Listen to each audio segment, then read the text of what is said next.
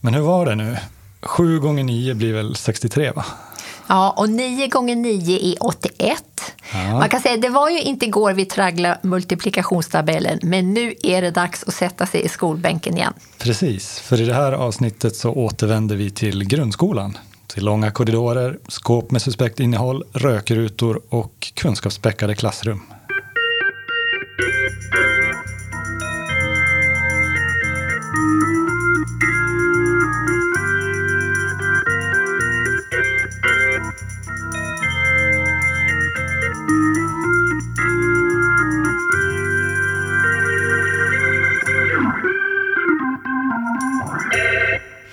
Välkommen till en kvart om Göteborg. Jag heter Ylva. Och jag heter Christian. Nästa år är det faktiskt 60 år sedan den nioåriga grundskolan infördes på riktigt efter drygt ett tioårig testverksamhetsperiod. Eh, där någonstans byggdes också den skola som jag gick i.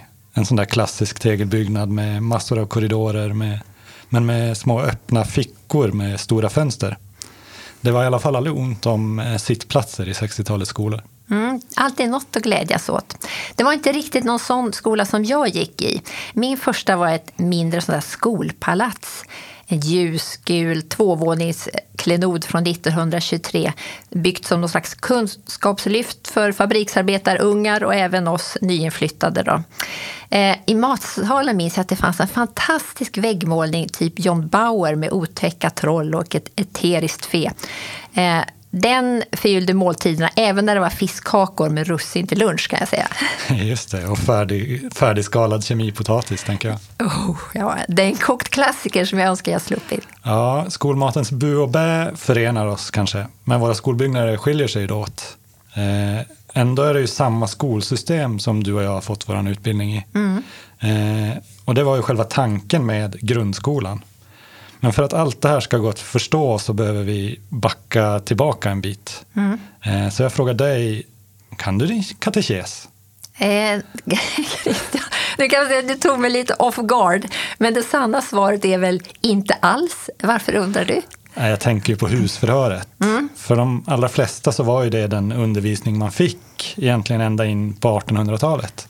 Nu är ju inte jag riktigt så gammal, Christian. Nej, okej. Försök inte där. Nej, okej. Åter till det här husförhöret. Ja, precis. Det skulle ju testa dina kunskaper om katekesen då, Mm. innantilläsning, förklaring och begrepp.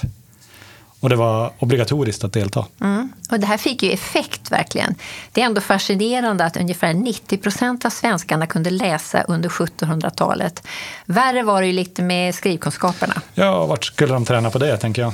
Nej, det var väl inte riktigt nummer ett på listan när du också behöver odla potatis och ta hand om djur och sådär för att överleva. Men visst är det ändå imponerande hög läskunnighet som kunde checkas av genom det här husförhöret en gång om året. Ja, det gäller ju för de allra flesta då. Men för någon typ av eliters barn, så de fick ju gå i en mer regelrätt skola. Eh, till exempel så fanns det ju skolor i Göteborg ganska direkt efter att staden grundades 1621. Alltså Tyska skolan vid Köpmansgatan, de startade 1625. Och en trivialskola för, som det står, en allmän skola till ungdomens undervisning i bokliga konster. Det fanns redan på 1630-talet i en byggnad vid Domkyrkoplan. Man kan säga att skolorna var oftast knutna till någon församling. Vi har ju Götildaskolan för judiska pojkar i den mosaiska församlingen. Allt det här var ju skolor för pojkar, pojkar och pojkar. Eh, flickor fick väl vänta typ, ja var det 100 år? Ja, det stämmer. typ. Eh, Den första skolan som tillät flickor startades av Evangelistiska brödraförsamlingen år 1787 i deras kyrkobyggnad på Kungsgatan. Och det kan man ju säga att det här var ju väldigt tidigt jämfört med andra skolor, även om de fick vänta. Eh, sen så kom det också flera privata flickskolor när vi är inne på 1800-talet. Man kan ju säga ändå att det är ett bildningens ljus som får skina över de bättre bemedlade. Men hur länge var det så här? Hade inte föräldrarna något ansvar också? Ja, men faktiskt så beslutades det år 1723 om allmän undervisningsplikt. Eh, där föräldrarna då blev ansvariga för att barnen fick undervisning. Eh, och efter det här så började man försökte med ambulerande skolor på landsbygden. Och, men det gick lite segt på sina håll. Vi har ju bland annat den här sockenbon Nils Olsson på Gunnilse Måse.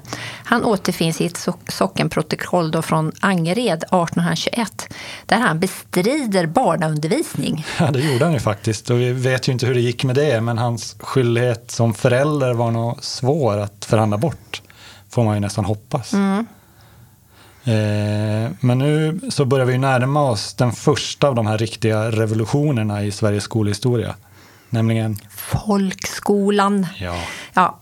Nu ska ju alla få gå i alla fall några år i skolan. Och det blir ju nya yrkestitlar också. En hel massa folkskollärare och lärarinnor ska ju utbildas. Och runt om i Sverige så byggs det små skolhus med tillhörande lärarbostad. Och en orgel i hörnet. Mm. Eh, det känns som att man, vi har en väldigt klassisk bild av folkskolan som vi har fått via film och böcker som präglar hur vi tänker oss den. Mm, ja, men håll i det här nu, för jag minns ju själv hur varje skoldag började med psalmsång till orgeltramp när jag gick i en skola i en skånsk by på 70-talet. Man kan säga att de kanske inte var etta liksom, på den här utvecklingsvågen när det gäller skolor. Nej, det låter ju rätt ålderdomligt.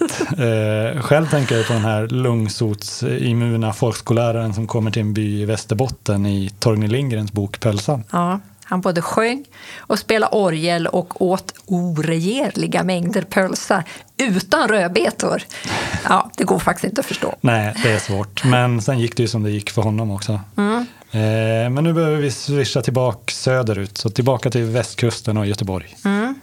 Eh, för bara några år, eh, men bara för att man hade tagit det här beslutet skulle jag säga, om folkskolan så fanns det ju inte en massa lediga skolor att fylla med kunskapstörstande barn. Eh, det var brist och i Göteborg fick man hyra tillfälliga lokaler på flera platser. Bland annat en enrumslägenhet i en arbetarkåk på Sprängkullsgatan.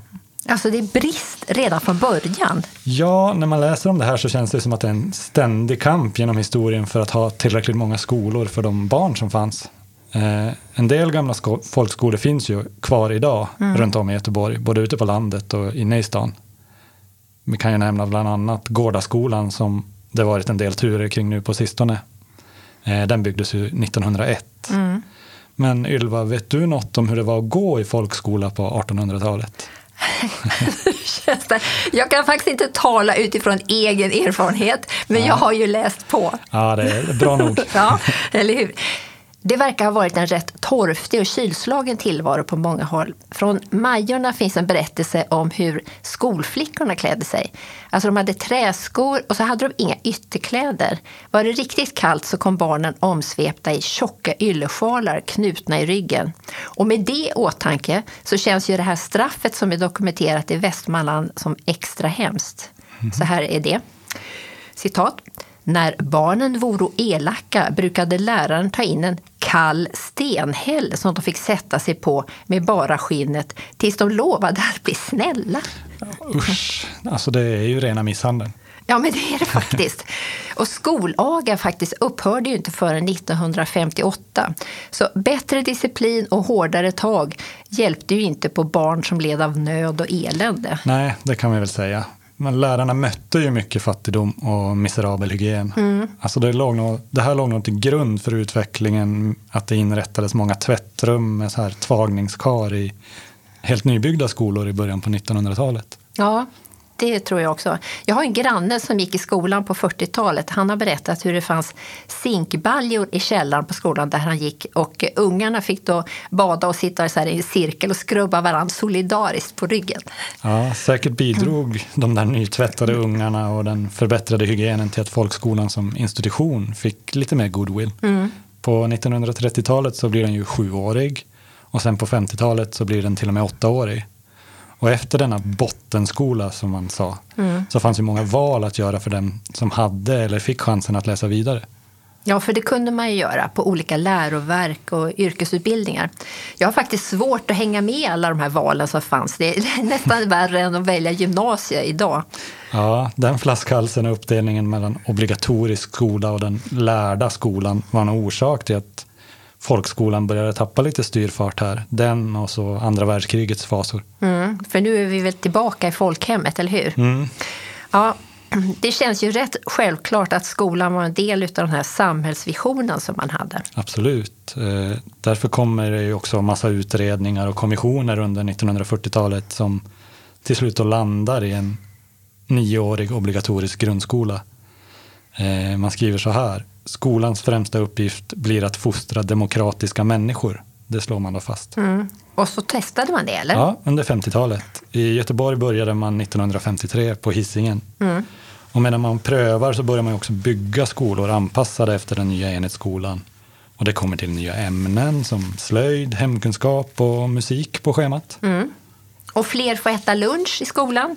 För tack vare statliga bidrag så ökar andelen som får mat i skolan då, mellan 1947 och 1967 med hela 65 procent.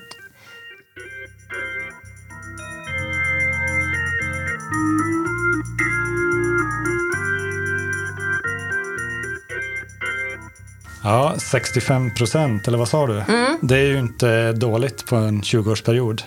Eh, men allt det här nya som kommer ställer ju också krav på moderna byggnader. Mm. Och då är vi till slut framme vid den andra revolutionen som vi säger i skolhistorien. Mm. För när enhetsskolan dös om till något mer begripliga grundskolan och vi får det vi känner från idag, då, lågstadie, mellanstadium och högstadium.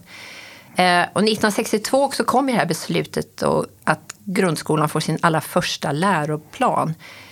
Är allt frid och fröjd nu då? Ja, nu ska ju alla de här idéerna man haft förverkligas. Mm. De bästa skolorna ska byggas och man experimenterar och testar.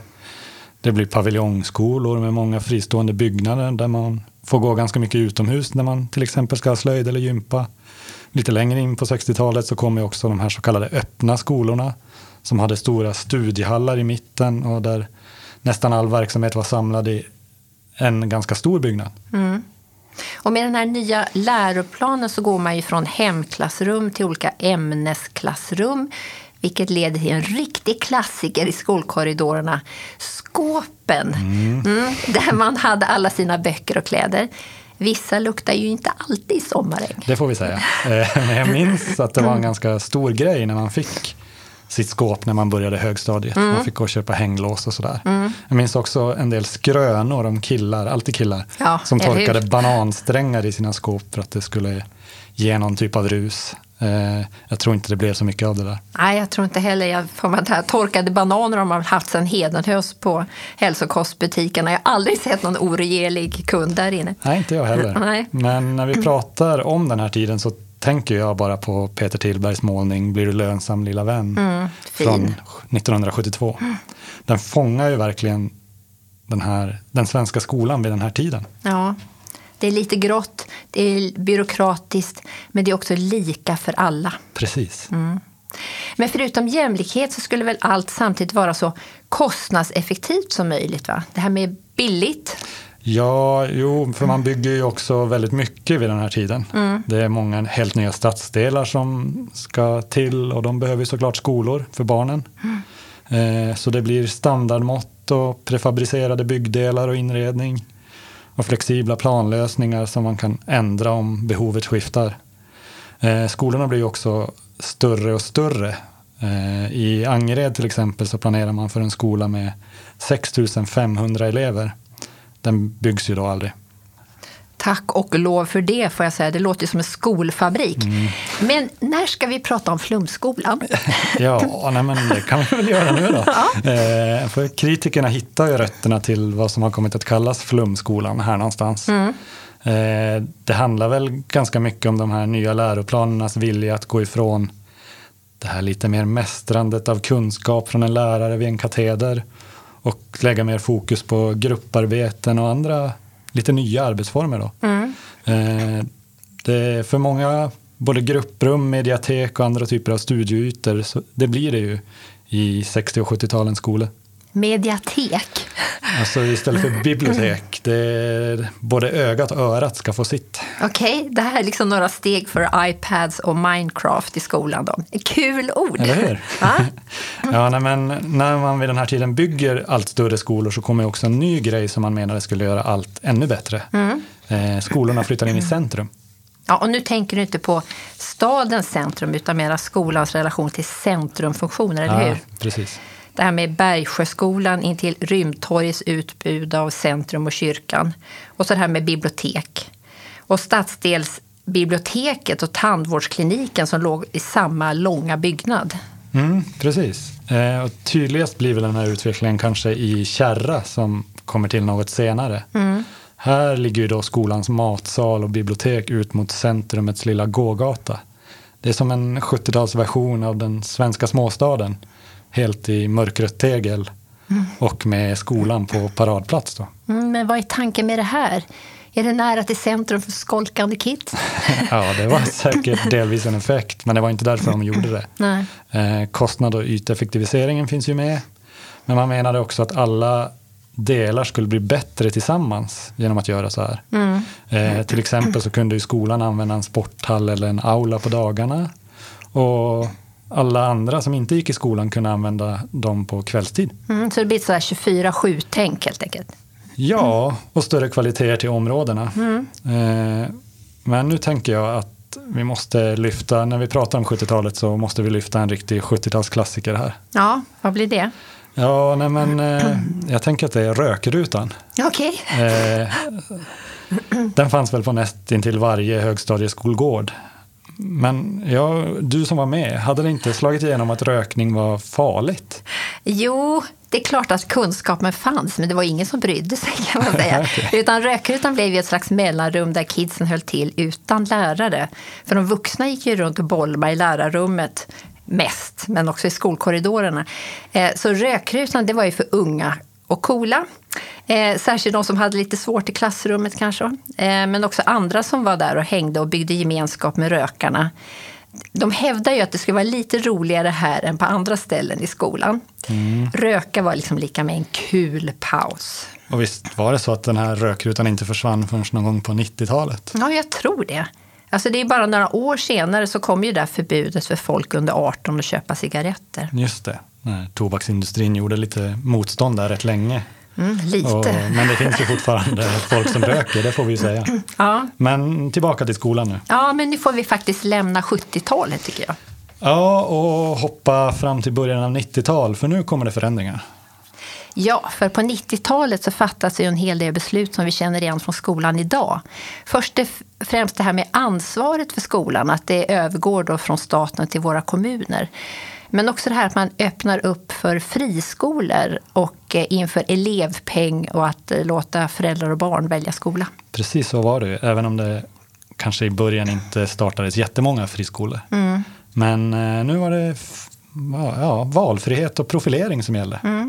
Och målet är ju en likvärdig men olikformig skola. Ja, och skolbyggnaderna som byggdes i Göteborg på den här tiden, de visar lite här tycker jag.